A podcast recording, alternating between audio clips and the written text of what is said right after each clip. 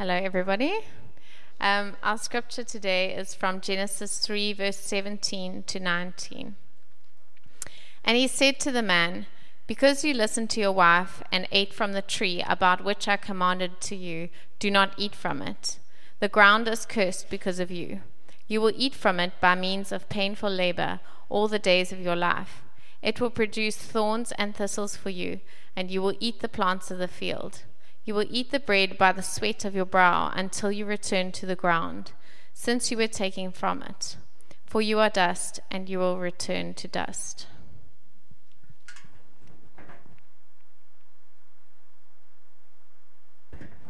Oh, I'm back. If you thought you got rid of me.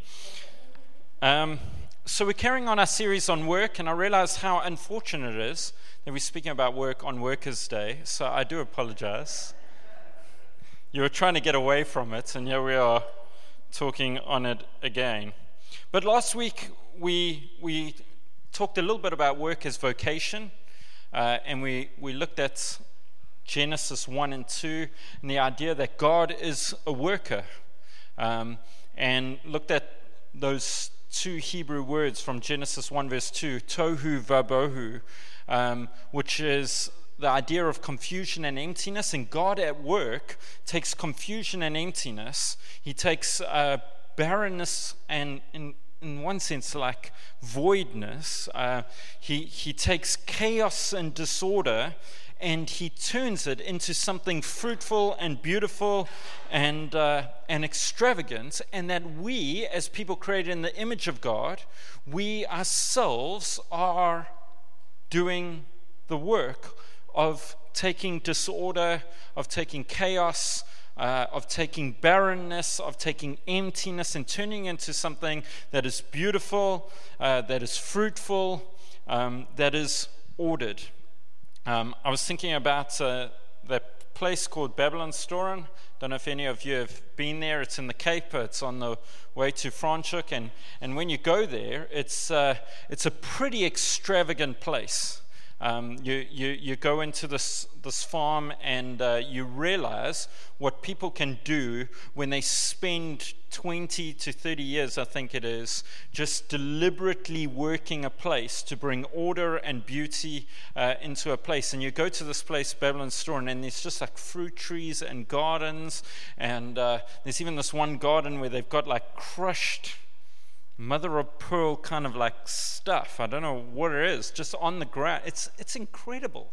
It's extravagant. It's, uh, it's, it's a mind blowingly beautiful place. And uh, to me, it highlights what happens is when you take an empty space and you put in the work. You turn emptiness, you turn chaos into order and beauty and fruitfulness. And that's something of the call upon every single one of us as we go into our workspaces. Uh, whatever area it is that we work in, we are called to bring something of order and beauty and fruitfulness into the chaos that we face every single day. Uh, Lisa is a teacher and she goes into the chaos of 20 kids running around, and uh, part of her role is to bring order to 25 year olds. How you do that, I don't know. But it does it to bring order and fruitfulness and beauty, and uh, I do the work. But I don't know about you guys, but uh, probably if I had to do a show of hands, some of us would be able to put up our hands here. But uh, I don't know if you went from last week and you're like, okay, I'm going to go do this. Like, inspired. Maybe you weren't. Maybe you're bored, slept through the service. You never know. But if you were inspired, you're like, I'm going into the week, I'm going to go and do this. And then you found, man, this is really hard. Uh, so, so maybe you did.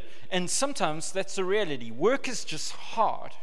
Um, which is why I think it's called work and not play or entertainment. Like sometimes it's just, it's really hard. And then there's, there's another part of work that I think is really difficult is sometimes it feels like you put more in than you get out of it. Um, so if I had to do a show of hands, don't do it. But uh, like if you had to put up your hand and say, I think I get paid too little, probably a whole bunch of us would put up our hands and go, Yeah, that's me. I feel undervalued. I feel like I put in all this work. I'm not getting the reward um, um, that, that I want to. And that's because, in some ways, work is just really difficult. It's really hard. In fact, it feels like the effort to reward ratio in work is often quite low. That the amount of effort you put in compared to the reward that you're getting out um, can feel significantly low. I'm a part of the kind of like millennial uh, age group. And I think one of the things about being a millennial is that in our kind of like formative idealistic years, we grew up reading about places like Google, um, which kind of like just destroyed our view of the working world because, you know, you're in the end of high school or, or varsity and you read about Google and you're like, oh, slides and games and recording studios and free food at any time you want. And then you go into the working world, you're like, man, the place I work at is a dive. It's just, it's horrible. Like, why is it not like Google? Or, or maybe you grew up reading stuff like Jack Kerouac's book On the Road, and, and uh, uh, you know, we've entered this digital age and so like you want to become a digital nomad. Like this is the idea of work. I want to travel and be able to work from wherever like wherever i am and experience life. And and then you get to like the working world and you work from an office and the office is pretty boring and bland and you can't travel because you're not earning enough. And then the leave that you get is really low uh, and you're like man work is just horrible. It's hard. It doesn't feel that rewarding um, and part of the reason is for the verse that lisa read um, so we start off with the ideal last week. Um, and this week, we're looking at something of the problem with work, the pain of work, the, the, the fact that work sometimes is just really difficult. Uh, the word that it uses in my translation is work is toil. It's toil, it's hard, it's, uh, it's effortful putting in of work to of works, excuse the, the many works there, to get something out. Um, um, that's part of sin coming into the world, part of man's rebellion against God, is that work goes from being something of purposefulness and of order, something of uh, um, this significant part of our life where we find deep meaning in that. Work goes to a place where it becomes difficult and hard. That the system, in some ways, is broken, work becomes toil. It becomes hard. And the other problem that happens with work is that we start develop work becomes really hard, but then we start also developing an unhealthy relationship with work. Um, so some of us have an unhealthy relationship with work because we just really hate it.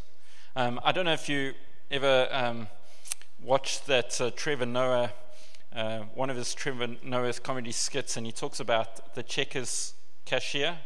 You ever remember that thing?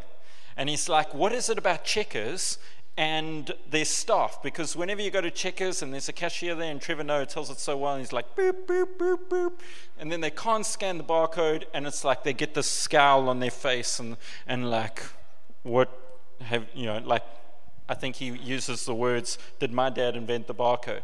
Um, but you know, like sometimes you look at some people and you're like, Yo, they really have an unhealthy relationship with work. I don't know if uh, you've been to Home Affairs. I don't know what it is with government departments with somehow like sucking the life out of people when they go to work because when you're at Home Affairs, it feels like some people have a really unhealthy relationship with work. But then some people have an unhealthy relationship work on the other way. Like you might have that person in the office when you've got there on Monday and you've just managed to get up in time and get into the office and they've like been there since six and they're like, hey, who's ready for the week? And you're like, not me, obviously.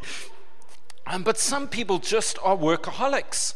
They, they have an unhealthy relationship work on the other way. But I, I want to look about these two things. The first is that is, is work is really difficult. Part of the, the, the curse of the fall is that work is really difficult. It's hard. By the sweat of our brow will we eat our food. Work is difficult. And uh, one of the, the, the ways in which we respond, the unhealthy ways that we respond to the difficulty of work that the Bible talks so much about, is we become lazy. Work is really hard. So, what happens? We become lazy. Some of us become lazy. We think, man, this is too hard. I don't want to do this. Um, and uh, we all know who the lazy person is in the office. Um, it's, it's always obvious. They think it's not obvious, but we all know who, who the lazy person is in the office. And, uh, but laziness is one of our unhealthy responses to the difficulty of work, to the fact that workers toil, to the fact that part of the challenge of work is that it becomes a, it's a difficult process in getting the reward out of it. And so some of us become lazy. If you read Proverbs, Proverbs is quite scathing on, on laziness. So I'll read a, a few Proverbs for us right now. But Proverbs 10, verse 4 says, Lazy hands make for poverty, but diligent hands bring wealth. He who gathers crops in summer is a prudent son, but he who sleeps during harvest is a disgraceful son. Proverbs 12, verse 24 says, says this diligent hands will rule, but laziness ends in forced labor. Proverbs 14, verse 23 says this An unplowed field produces food for the poor, but in, uh, no, sorry, whoever Oh, sorry, I'm reading from the wrong chapter. My apologies. All hard work brings a profit, but mere talk leads only to poverty. One of the challenges that we face with the difficulty of work is that some people become lazy. Is that our response to the challenge of the fact that work is toil is that we just sit down and do nothing. Um, we become idle busybodies. We can become like this person. We can talk a lot but do very little. And the end result, the end result, Proverbs says over and over again, of idleness or of laziness is poverty. I don't, I don't want to become insensitive to poverty because we live in a country where poverty is not just about laziness. There are some people that work incredibly hard that can't break out of the poverty cycle because there are systemic issues that, uh, you know, that causes people to be in poverty. The, the difficulty of getting out of uh, into proper education, etc., etc., etc. Lisa and I often talk about one person we know who is just such an incredibly hard worker. Um, uh, incredibly hard worker, has so much initiative, so, has a c- couple of her own businesses, etc., etc., just can't seem to get out of the poverty cycle. And sometimes that's because poverty is not just about work, there's systemic issues.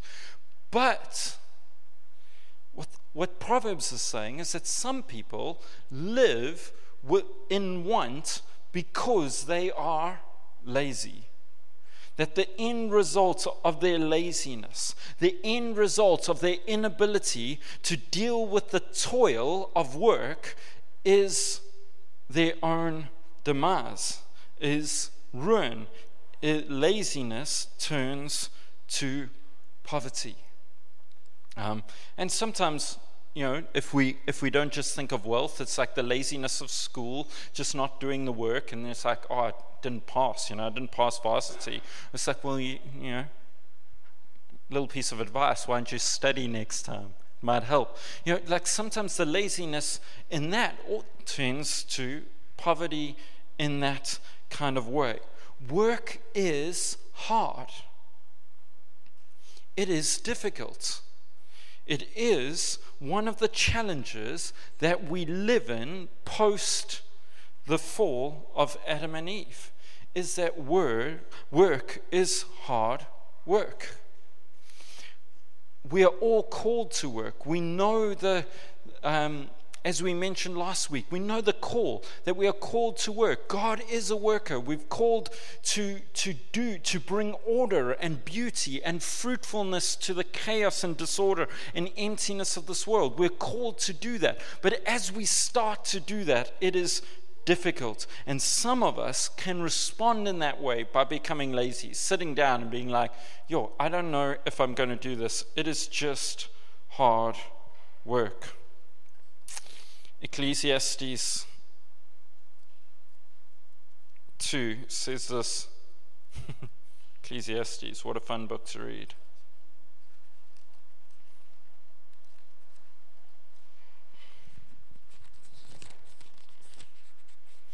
Ecclesiastes 2, verse 17 says this So I hated life because the work that is done under the sun was grievous to me. All of it is meaningless, chasing after the wind. I hated all the things I toiled for under the sun because I must leave them to the one who comes after me. And who knows whether that person will be wise or foolish? Yet they will have control over all the fruit of my toil, into which I have poured my effort and skill under the sun. This too is meaningless. So my heart began to despair over all my toilsome labor under the sun.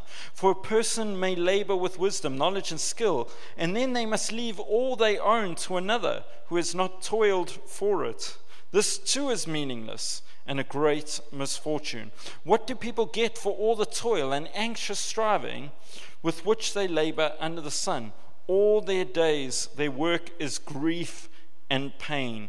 Even at night, their minds do not rest. This too is meaningless.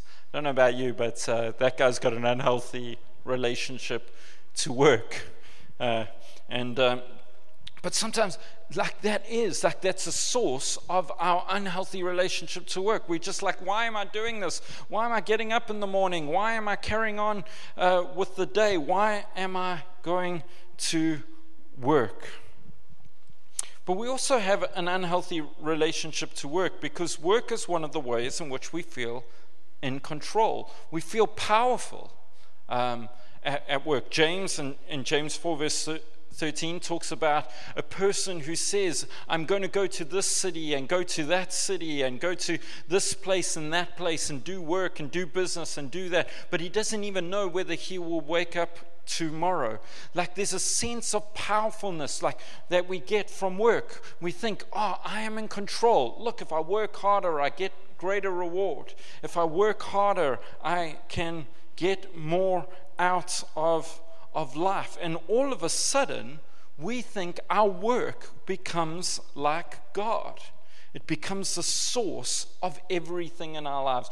We are in control of every part of our lives. But James reminds us that we are not. Jesus tells the parable of a man who, uh, who is accumulating great wealth. Obviously, through his labor, through his, his wisdom, or whatever, he's accumulating great wealth. And he's like, I must build more storehouses, builds more storehouses, wants to fill them off, but uh, fill them up and accumulate all this wealth through his labor. But what he doesn't know is that very night he is going to die. It's that there's a sense that work can give us a sense of control that isn't really control. Um, Ecclesiastes 4, verse 8 says this There was a man all alone. He had neither son nor brother. There was no end to his toil, yet his eyes were not content with his wealth. For whom am I toiling, he asked, and why am I deprived myself of enjoyment? This too is meaningless, he goes on, a miserable business. There is this idea, there's this thing that happens, this unhealthy relationship that we have to work when we see ourselves as all powerful in work, is that we become workaholics. And uh, I don't know if you've seen this, but often what happens uh, with people that become workaholics is that their relationships begin to fracture. I think even what the guy in Ecclesiastes is talking about is that relationships begin to fracture as work becomes our sense of all meaning, our sense of our identity. One person can go this way, away into laziness, into sitting down and doing nothing. Another person can see the toil of work as an opportunity, a way of getting ahead, a way of becoming a workaholic. I am more powerful than my neighbor. I am better than this person. Look what I can do with the strength of my hands, with the brilliance of my mind. I can work hard and amass much. But what happens is we build an unhealthy relationship to work. Is work becomes a place in which we replace God with work. Our source of life comes from our work rather than coming from God Himself. Our source of our income, we lost any trust in God being a provider and we all our trust becomes in our ability to do stuff. Our sense of worth comes from things that people say, or how much money we have in our bank accounts, or whether we get that promotion or not, you know, or, or not. Our sense of worth becomes totally linked to our workspace. I don't know if you've ever known someone who has lost their job and how it's completely shattered their world how losing their job, it's like they've lost their complete sense of identity. Work can become God. One, on one sense, we have an unhealthy relationship to work. We're lazy. We're like, work is the enemy, it's the devil. I'm going to try everything I can do to not do work. I had one friend who always whenever I asked him, he's acknowledged that this wasn't a, a great thing that, that he used to say. But he always used to say to me, I'm like, dude, what do you actually do? He says, I do as little as I can for as much as possible. I was like, okay, doesn't it? Are you a drug dealer? Because that still doesn't explain what, what you do. But sometimes like, we have just such an unhealthy relationship to work. It is the enemy. But in the other way, we have an unhealthy relationship to work because it is our God. It is the thing that we serve with all our might because we get all of our identity, all our sense of meaning and control. It is the source of everything that we have. But as, as we fuss through this idea of work, and last week, like I said, we looked at work as vocation uh, trying to have a healthy understanding of work, trying to remind ourselves that actually God is a worker, and us created in the image of God, we've been created to work. Um, and, and part of having a healthy understanding of work is being able to fuss through both laziness and workaholism. And how do we find a healthy space in the midst of life in which work is toil. And, and just a, a couple points maybe that will help us. Well, the, the first thing that I think we, we understand about work, and, and we've mentioned this as we've gone through our Galatians series, but in the gospel we find a new identity. A new identity that helps us see things like race and culture and wealth all in a new light. A new identity that helps us see family and friends, that helps us see work in a new light, that Christ Himself becomes our identity in Christ uh, is our primary identity space. That we who have put our faith in Christ now find us our identity in Him.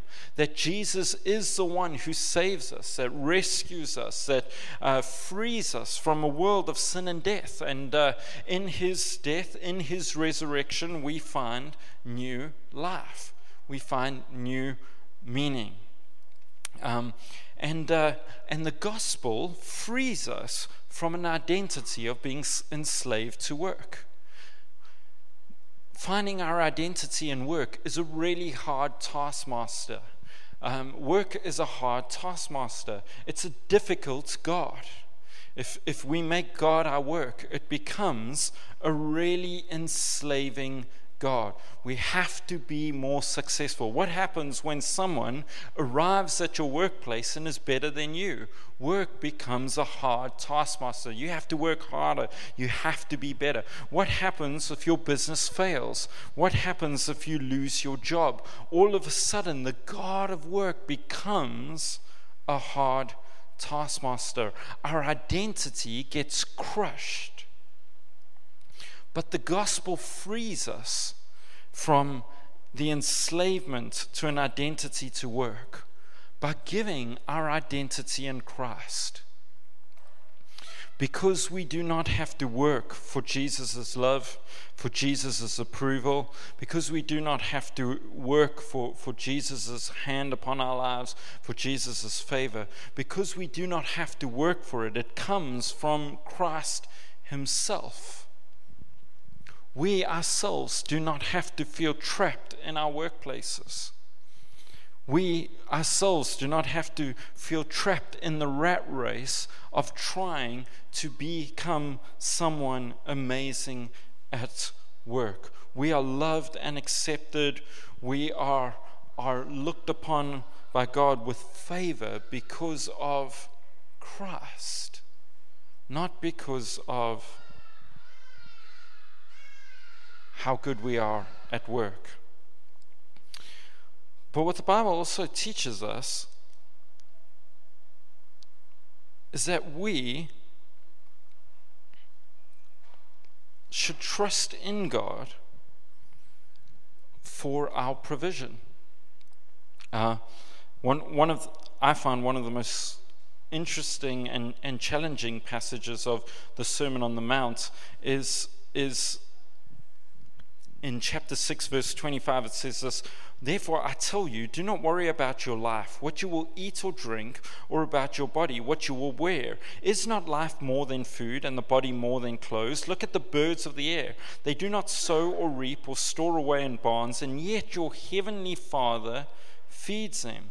Are you not much more valuable than they? Can any one of you, by worrying, add a single hour to your life. What we learn is that God is our provision.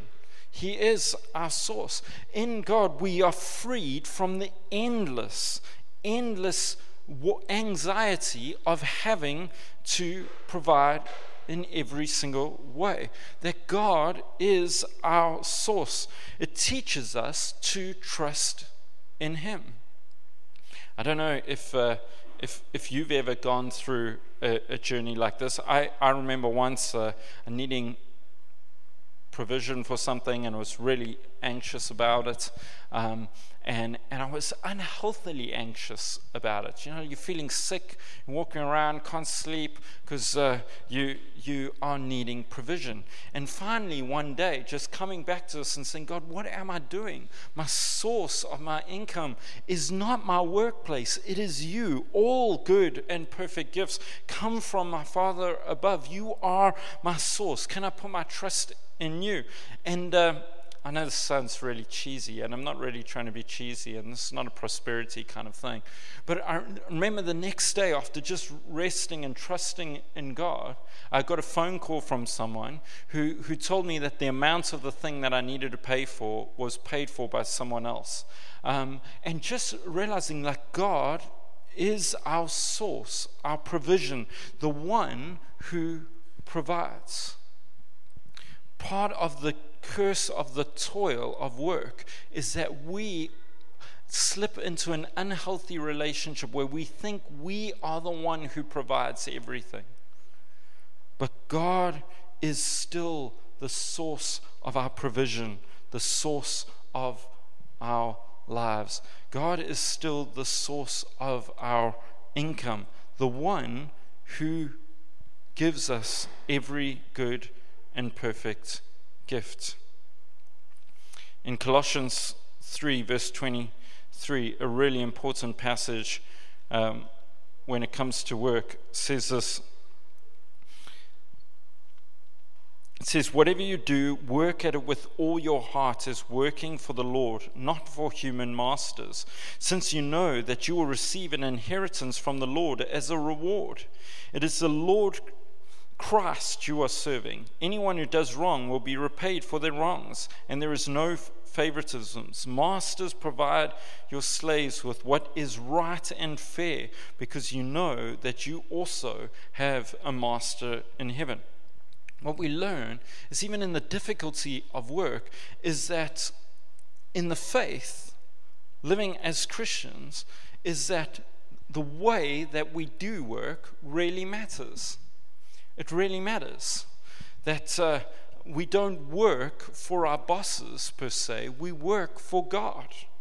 Um, one, I've mentioned this before, so sorry to, to mention this so often, but uh, secular historians talk about one of the things that changed the, the trajectory of, of Europe uh, from the 1500s uh, in terms of, of success and wealth and things like that. One of the things that changed the trajectory of Europe was the Protestant Reformation. And with the Protestant Reformation came, the, came the, what they called the Protestant work ethic the Protestant work ethic. Um, um, one of the the associate um, vice chancellor of, of UJ, actually writes an article for, um, for the Daily Maverick in which he says, he says, one of the things that he talks about is how we in the church in Africa have replaced the Protestant work ethic for the prosperity gospel, which is this idea that came as, as we work for God you know, so we're going to work with all our might to the prosperity gospel, which is God just bless me no matter what I do. You know, like if I just come to you where you're just like, woohoo, I can do whatever I want, but God is just going to bless me. Um, uh, we've exchanged a Protestant kind of work ethic, this idea that the way that we do things, the way that we work, really matters that we work for God. God is our ultimate master. And that work has a reward that goes beyond our paycheck. Don't, don't you find that amazing? Since you know that you will receive an inheritance from the Lord as a reward. That's the way that we work and our work um, there is a reward that goes beyond our paycheck. God, we work for God, and from God will come a reward that is bigger than the salary that we receive. I'm coming to a close now. But we work also to be generous. Um, I always have a chuckle when I read this passage in Ephesians 4, verse 28, because um, I wondered if it would it would work here in South Africa if I met someone like this. But Ephesians 4, verse 28 says this Anyone who has been stealing must steal no longer, but must work. You're like, cool, that's simple, Paul. Like, wish I could just say that in Pinetown, where I live. It would help things. But anyone who is stealing must steal no longer, but must work doing something useful with their own hands, that they may have something to share with those in need. Anyone who has been stealing must steal no longer, but must work. What, like, where is Paul going with this trajectory? At another point, Paul says, if a man uh, does not work, he should not eat. So we see that part of the purpose of work is provision. I mentioned that last week. Part of the purpose of work is provision. So we work so that we can put a roof over our heads, so there can be food on the table. We work for provision. But there's what Paul comes what Paul alludes to here is he's like, man, stop stealing, stop like you know, cheating out on people because part of the purpose of our labor is to be generous. to be generous. When we have an unhealthy relationship with work, when we become workaholics, what we end up doing is building storehouses. We end up building these huge bonds. Uh, everything about our labor is for ourselves. We end up having an unhealthy view of poverty where we can't even see that poverty is, is Yes, some of it comes from the fact that people are lazy, but poverty also comes from systemic issues. So we don't want to be generous. We don't want to give to the poor. We don't want to give to, to, to maybe NPOs that help in that situation. We're like, ah, oh, you know what? I've worked for all of us. It's all mine. You know, I've worked hard. If people just got off their backsides, if I'm allowed to say that in church, but like, you know, and, and just worked, then they wouldn't be in, their situ- in that situation, despite the fact that Paul I mean, we covered this in Galatians, we look at this now. The call for us is to remember the poor, is to be generous to those in need. Part of the reason you are working is not for yourself, it's for others. When we have a healthy relationship to work, what happens is our hands become open. Generosity begins to flow. When we have a healthy relationship to realizing that work is not God, God is God. Work is something that we do, part of the reason we've been created for. We can become generous. Yes, work is hard, and we don't want to become lazy, but work is not God. We don't want to become workaholics. And often the tendency, the end result of workaholism is often stinginess, hoarding, building bigger storehouses, uh, and not letting money flow. And then, last thing I'll say quickly um, in, in classic charismatic style is I, I think one of the things that we can trust God for uh, in work is that God will multiply the fruit of our labors. Um, you know, one, one of the, the curse upon man on work is that work would be hard, and there's almost like diminishing returns for our labor. That our labor is hard, and it just feels like however hard it is, the, the return doesn't come. But there's over and over, we see these moments where Jesus kind of intervenes in the current order of things. He intervenes, and all of a sudden, five loaves and turn, uh, two fish feed 5,000 people. Um, or he intervenes when they, they need to pay their taxes and he tells Peter to go out and fish, and they fish, and out of the fish pops the, the coin. Uh, uh, we see that Jesus intervenes in, into the natural, chaotic order of things, and he himself is able to provide, or he himself is able to multiply the, the fruit of their labor. When, P- when Jesus calls Peter, um, uh, when he calls Peter, Peter and them are fishing. Uh, and, and what happens? They've been fishing all night and they don't get anything. And then Jesus says to Peter, You know, why don't you go out again and cast your nets on the other side? And they can imagine them as fishermen, and this rabbi comes in, and then you're like, Yo, what is this guy doing? Like, trying to tell me, a fisherman, I've done this my whole life. You're, you're like a, a, rabbi and a carpenter. You know nothing about fishing. Like, are you telling me how to do my job? And they're probably humoring Jesus out of, out of respect, and they go and do it, and they cast their nets on the other side. And there's a supernatural provision, so much that their nets begin to break with the load of fish.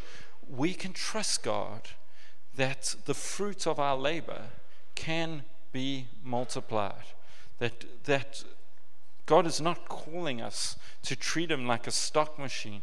We certainly do not hold to a prosperity gospel view where we just come to God and give our money and then He is going to give us that Mercedes Benz. We're not using religion as a mask for our own covetousness, desires, or lusts. We're not using that, but we're trusting that the God who created the world Jesus, who was able to supernaturally provide for his disciples, so he can multiply our labor as we work, as we begin to take God's God a worker, as we begin to take the confusion and the emptiness, the brokenness and the toil, as we begin to create beauty and order and fruitfulness in the world, as we put our effort into that, knowing that God who works with us can do more than we can do by ourselves. Can I pray?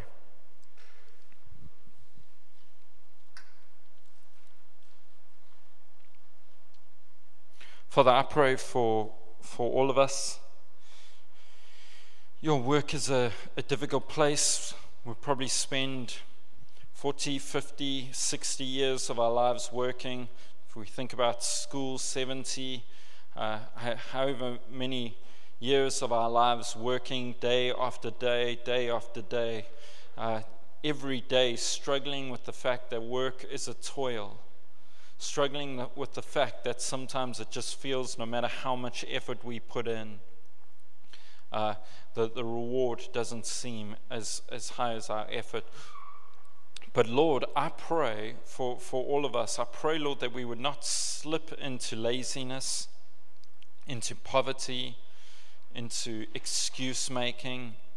And I pray, Lord, that we would not slip into uh, a view of work as, uh, as an idol becoming workaholics, uh, becoming hoarders, becoming people who are not generous, uh, who can't see work as this means of, of blessing the world and, and our neighbors. Uh, and so I pray, Lord, for each and every single person here in Harbour City, that you would give us a new vision for work, that you would remind us that you, God, are a worker, and that when work is hard, that we won't uh, give up in laziness or we won't try and take control and become workaholics, but Lord, we would work as if we're working for you, remembering that you will give us an inheritance beyond this life. I pray for every person struggling with work.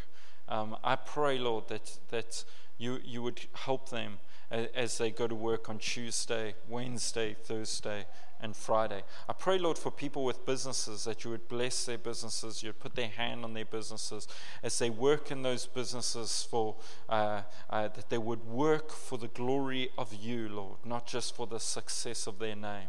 I pray, Lord, that they would work for the glory of you. I pray for those who are struggling to find a job in Harbour City, uh, who feel like they've they're just so discouraged. They put their CV out so many times and, and nothing's coming up. Lord, I ask you that you would begin to open up a door for them. That uh, whether it's the right phone call or, or the, the right opportunity or seeing an advert or an, a message coming from a friend, I pray, Lord, that you would uh, provide work for them in Jesus' name. And I pray for all of us at Harbour City that we, like you, would take the confusion and emptiness, the chaos and disorder, the barrenness, and we would turn it into something that is beautiful and ordered and fruitful. In Jesus' name. Amen. Amen. Have a good evening, everyone. Enjoy. Uh, enjoy the day off tomorrow if you do have a day off. I know some spaces